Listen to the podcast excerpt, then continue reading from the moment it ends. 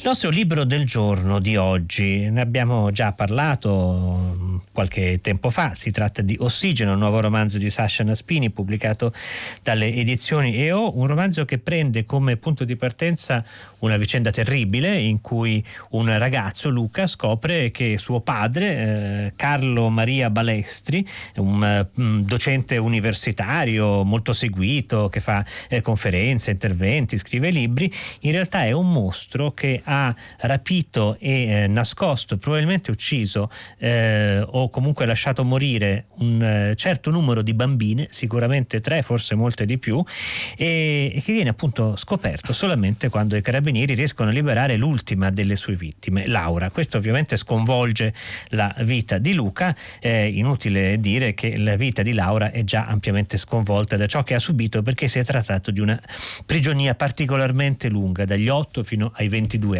quindi eh, un, un'intera vita, una mezza vita trascorsa eh, nel chiuso di un container dove quest'uomo si limitava a, a, appunto a mantenerla in vita, faceva anche qualcosa di più, parleremo anche di questo, ma mh, mm, forse mh, mm, ecco Sasha Naspini, ci sono casi di cronaca a cui lei evidentemente ha pensato, quello di Natasha Campus, quello di Elizabeth Fritz, che sono poi storie diverse, ognuna con delle eh, proprie particolarità.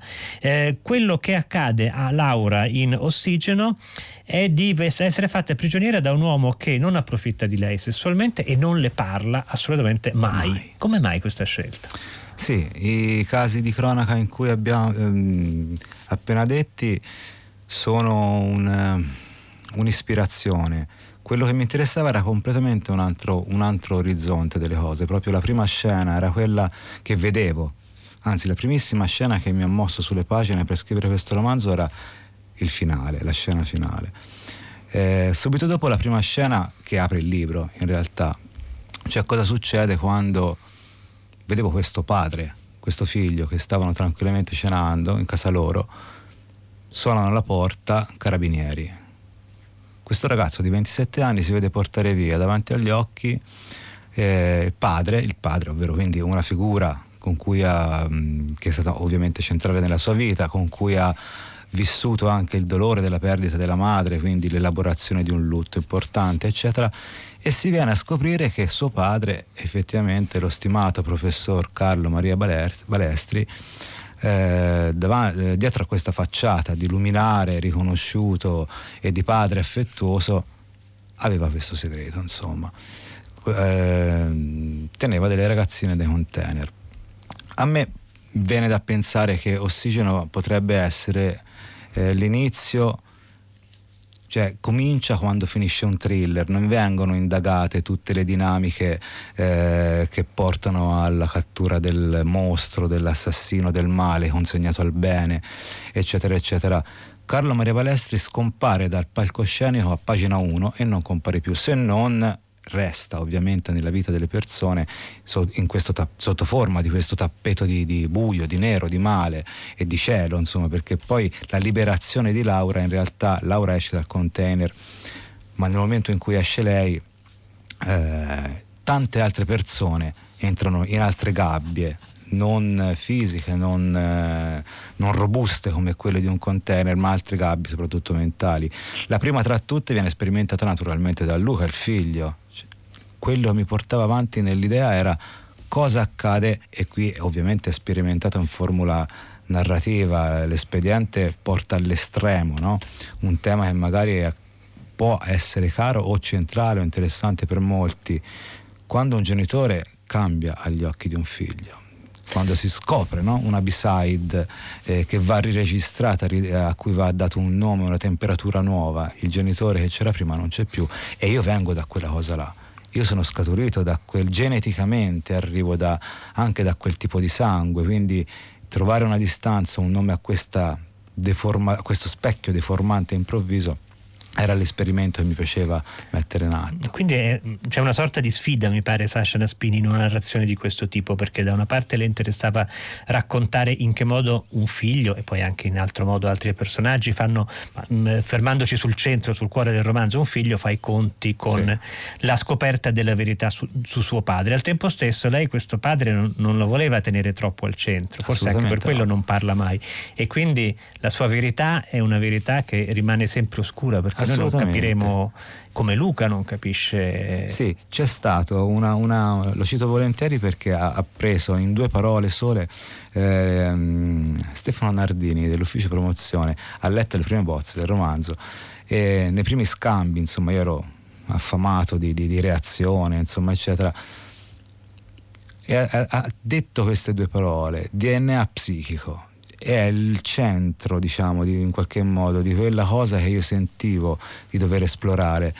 Eh, indipendentemente dalle motivazioni, dalle storture, dalla, dalla zona buia, oscura, eh, il male che riguarda. Ma qui rimane buia, completamente esatto, buia. E, ma, è mai indagata. Esatto. Cioè non ci interessa, o almeno per quanto mi riguarda non mi interessava entrare in quelle stanze là, mi, interessava, come dice la Mandela, Mandela del romanzo, eh, guardare il percorso successivo, capire cos'è che resta assicurata e assicurato il male alla giustizia, al contenimento, la vita di altre persone deve fare conti, eh, devono fare conti. Il pericolo è che il romanzo esploda, perché sì, ovviamente sì, si dirige in tante direzioni ovvio. differenti, da una parte segue Luca, dall'altra segue la madre di Laura, poi eh, arriva a toccare la migliore amica di Laura sì. e quindi va in tante direzioni differenti e e ci porta anche a porci degli interrogativi che ehm, son, qualcuno troverà osceni, qualcuno troverà semplicemente sgradevoli, cioè fino a che punto sia stata effettivamente Laura la prigioniera, perché quando, Beh, per, esempio, sì, sì, sì. quando per esempio Luca perseguita Laura seguendola dappertutto, dicendo io voglio proteggerla perché mio padre l'ha fatta soffrire, quindi io devo assicurarmi che lei stia sempre bene, che non soffra mai, da una parte sembra che si sovrapponga al padre, dall'altra sembra che sia costretto da lei a fare una serie di cose, andare in una serie di luoghi. Sì, sì, sì, assolutamente. E... Ma è osceno questo interrogativo? Non, non so, è osceno, forse... no, non lo so se è osceno. Lei lo sa di essere seguita, possiamo fare questi spoiler, non sono cruciali dal non punto un, di vista... Sì. Cioè non è un giallo, insomma, mm. non, non è un romanzo, si basa su un meccanismo di scoperta e colpo di scena. Non a, quel livello quantomeno. In un certo senso lei lo incastra. Sì, sì, in qualche modo lo incastra. Era bella anche la zona di Laura, mi piaceva cap- capire cosa, come potrebbe, può reagire una persona eh, chiusa a otto anni dentro un container, accennava prima al, al modo in cui era tenuta prigioniera. Il, eh, in ossigeno non ci sono ganci, motoseghe, eh, ehm, e altri tipi di torture, insomma, eh, estremi. C'è solamente una ragazzina che cresce dentro questa scatola e che viene istruita.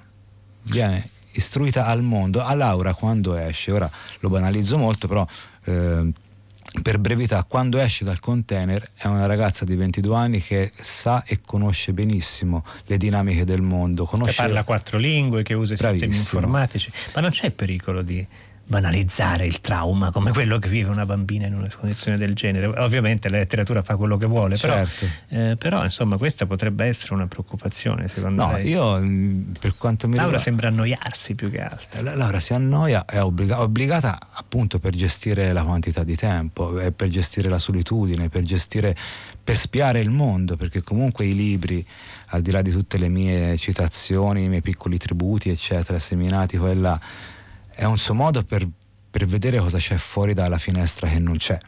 Eh, e quindi eh, arrivano dai primi fumetti alle prime cassette cantastorie, poi passiamo addirittura ai primi esercizi, passiamo addirittura alle prime programmazioni offline in DOS. Laura esce da là e sa programmare in DOS. Laura esce da là e parla quattro lingue. Laura esce da là e conosce, è pronta per fare trading forse per come è stata costruita. Anche in questo caso la parte di non detto gioca un buon ruolo. Per quale motivo il professor Carlo Maria Balestri eh, la sottoponeva a questo tipo di... a un certo punto diventa uno scambio. Più lei porta avanti il suo studio più riceve dei premi e poi diventa un gioco di questo tipo. Un po' insomma. sembra di essere nell'Emilio di Rousseau, eh, beh, un beh. desiderio di, di, dire, di analizzare l'ideale di un'educazione perfetta. Dall'altra c'è una frase che è ripetuta nei punti chiave di, di Ossigeno di Sasha Naspini che è vediamo cosa fa. Benissimo, quello Quindi lì è il centro del libro. La, diciamo una sorta di voyeurismo dell'intelligenza e, e, del resto questo professore è una persona coltissima sì. che fa parte di associazioni che premiano i quozienti di intelligenza sì, più sì. alti, insomma una, eh, sembra che la preoccupazione sia quella di un'intelligenza che si eh, slega dall'emotività. Sì, vediamo cosa fa, eh, lo posso anche questo dire tranquillamente, è uno dei cuori, ma probabilmente il cuore più, più, più, fermo del romanzo. A un certo punto c'è una, una, scena con Luca che è ignaro di tutto perché Luca a un certo punto quando viene fuori il discorso del padre deve riregistrarsi, deve demolire e ricostruire tutta l'algebra mentale che lo riguarda, tutta la sua struttura cognitiva ne risente. e, e quindi deve ridare eh, nuove temperature ai Natali, le Pasque, i compleanni. Eh, è, è, sorpreso t- da tantissimi flash della sua vita, tra i quali ce n'è uno in cui con il foglio rosa porta per la prima volta il padre in macchina. Durante questa, questo pranzo tra loro, la mamma è già morta, eccetera, eh, trovano un insetto stecco sul tavolo e il padre fa questo gesto istintivo, gli mette sopra un, un portacenere di, di vetro Luca si risente perché bisogna intrappolare un animale innocuo, indifeso, che tra altre cose non dà fastidio a nessuno, non è pericoloso, eccetera. Ma così vediamo cosa fa. E questa frase qua sarà in qualche modo anche la chiusa di, del romanzo, non solo il cuore. C'è il. Eh, è, è, il motivo per cui torturiamo le formiche da bambini. Vediamo, vediamo sì, è un senso del possesso, mm. è un senso eh, lì ci sono tantissimi a scroscio, tantissimi aspetti che riguardano la perversione. Eh, del, um, del, contenimento e del controllo di altre vite, eh, ma è davvero un aspetto che, sul quale mi sarei potuto divertire a cercare eh, motivazioni, ma nel mio, nella mia intenzione era relegare, lasciare Carlo Maria Balestri nella zona del mare, nel, nel, nella zona del è così e basta. Mm. Mm. È così e basta. Ho, l'unico gesto che può essere fatto per eh, controbattere a questa pozza di nero, a questo fosso interiore, a questo burrone interiore in cui specialmente il figlio si, tra- si ritrova, si sente, è andare avanti. E un suo modo per andare avanti a un certo punto della storia è agganciarsi a Laura, scoprire chi è, dove abita.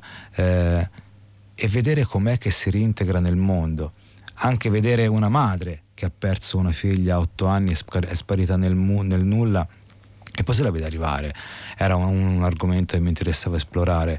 Mi faceva pensare al, insomma, alla leggenda metropolitana di una ragazzina mh, rapita dagli alieni, ri- smontata su Alfa Centauri, riportata sulla Terra montata bene? Come? Boh, chissà.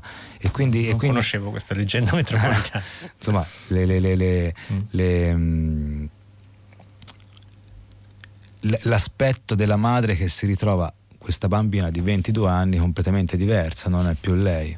E dice che la sua ricomparsa è uno schiaffo tutto il lavoro che ho fatto per esatto. ricostruirmi come madre. Le madri sono, come dire, eh, quasi assenti in questo, in questo, romanzo. Non c'è la madre di, di, Luca che muore verso l'inizio, ma la stessa madre di Laura è una madre che in realtà si dedica al sesso telefonico pagato eh, all'inizio, all'inizio sì. e, e, che poi si ricostruisce una vita. Non sembra una madre fortissimamente centrata sulla figlia. No. Sì, si rimette il, il dolore del, per la scomparsa della figlia fa esplodere la famiglia di origine lei in qualche modo si rimette insieme ma col filo spinato quindi cerca una nuova vita, una nuova dimensione, una nuova avventura, ci crede, non racconta nulla di tutto quello che le è accaduto al nuovo compagno, il quale comincia a chiedergli un figlio e così via. Ci sono molti silenzi in questo Sì, libro. mi piace. Mol- molta gente non ama parlare. Mi, mi piace, mi, in questo libro mi è piaciuto affidare tanto al silenzio, anche negli ultimi scambi, ecco, tra il quarto e il quinto capitolo e poi quello finale, eh, quello che succede nel mezzo non mi interessava portarlo sulla pagina, mi interessava mettere un po' al lavoro, al lavoro mm, trasferirlo al lettore tramite le, le stesse sensazioni del, del lettore. A un certo punto comunque arriva questa, questa ragazza eh, di 22 anni alla porta di casa della madre che si chiama Anna, della loro bambina, e a un certo punto riesce a dire qualcosa, forse era meglio se non tornava più, perché era arrivata in qualche modo a un punto di rottura con i dolori del passato, con i dolori della, della privazione, della scomparsa di una bambina. Eh, come mai ha scelto di fare di questo mostro che dà l'avvio a tutta la vicenda, Carlo Maria Balestri, un antropologo? Un antropologo che poi cita Agamben, sembra, parla sì. della cultura della differenza, insomma sembra una persona... Mh, mm, che ha un, non solo molta cultura come è evidente, ma una cultura dell'incontro, del rispetto, dell'attenzione. Ecco, ha voluto dire qualche cosa certo. facendo poi di lui un mostro? Certo, perché tutta, tutta la sua cultura, tutta la sua preparazione, la sua intuizione del mondo dei popoli, spostamento, gli spostamenti dei popoli, eh, la lettura delle dinamiche umane. Lui, ehm, Carlo Maria Barestri riesce paradossalmente a leggere gli ultimi 500 anni del, degli uomini dal taglio di un vestito, faccio per dire. Si diverte a volte con il figlio no? a ricostruire queste storie l'invenzione dell'onda della, della, della parabola, l'invenzione del ventilatore e così via. Ricostruisce, fa questi salti, questi viaggi millenari nel tempo, da epoche antiche fino ad oggi. È a segno di grandissima apertura, lui lo chiama la brezza del vento, no? Una, un'apertura del pensiero, un'apertura delle conoscenze infinite, contrapposta a questa esigenza malata, perversa, di chiudere qualcuno in un posto suo e vedere cosa fa. Sì. Senta, ma mh, mm, quando una persona rapita si innamora del rapitore si parla di sindrome di Stoccolma. Mm. C'è qui qualcosa del genere fra Laura e il figlio del rapitore, mm. Luca? Può essere, si crea comunque un legame. In, in ossigeno c'è, mh, mm, c'è questo, questa sliding door in cui eh, nel momento in cui Laura viene liberata, se ne parlava prima, manda istantaneamente ingabbia qualcun altro. Luca in quel momento prende il suo posto, tant'è che a un certo punto lui cercherà una catarsi proprio in quel luogo, cercherà, lui si dedica a modellismo, comincia a costruire il volto di questa ragazza, insomma, non voglio entrare nei dettagli, però eh, c'è già un legame, questo legame già esiste in qualche modo, lui lo va a cercare poi, va a cercare cos'è anche perché lui si sente in colpa, lui è convinto di essere l'artefice della scelta del babbo su quella ragazzina. Forse non ha tutti i torti perché poi nell'ultima parte del libro vediamo sì. che l'eredità di, di, di, Luca e di suo padre potrebbe trasmettersi ancora più in là, il che, il che, ci riporta ancora in realtà nella dimensione noir eh, del romanzo. Sasha Naspini, grazie per essere stato con grazie noi. Grazie a voi. Ossigeno è pubblicato dalle edizioni EO, è il nostro libro del giorno di oggi qui a Fahrenheit. Io vi ricordo ancora, l'abbiamo fatto fin dall'inizio di questa puntata, le tre puntate speciali di venerdì, sabato e domenica dalle 15 alle 18 condotte da Loredana Lipperini e Marino Sinibaldi da eh, Pordenone per Pordenone Legge e chi si trova lì potrà andare a seguirle di persona presso l'ex convento di San Francesco in via della Motta 13. Ora un saluto eh, a tutti i nostri ascoltatori e ascoltatrici, da Tommaso Certosio in conduzione, Susanna Tartaro, curatrice di Fahrenheit, nella nostra redazione Michele De Mieri, Laura Marinelli, Clementina Palladini, Daniela Pirasto e Laura Zanacchi, Benedetta Annibali alla regia e alla console tecnica Gaetano Chiarella e Domenico Ganci. La linea passa a 6 gradi con Luca Damiani.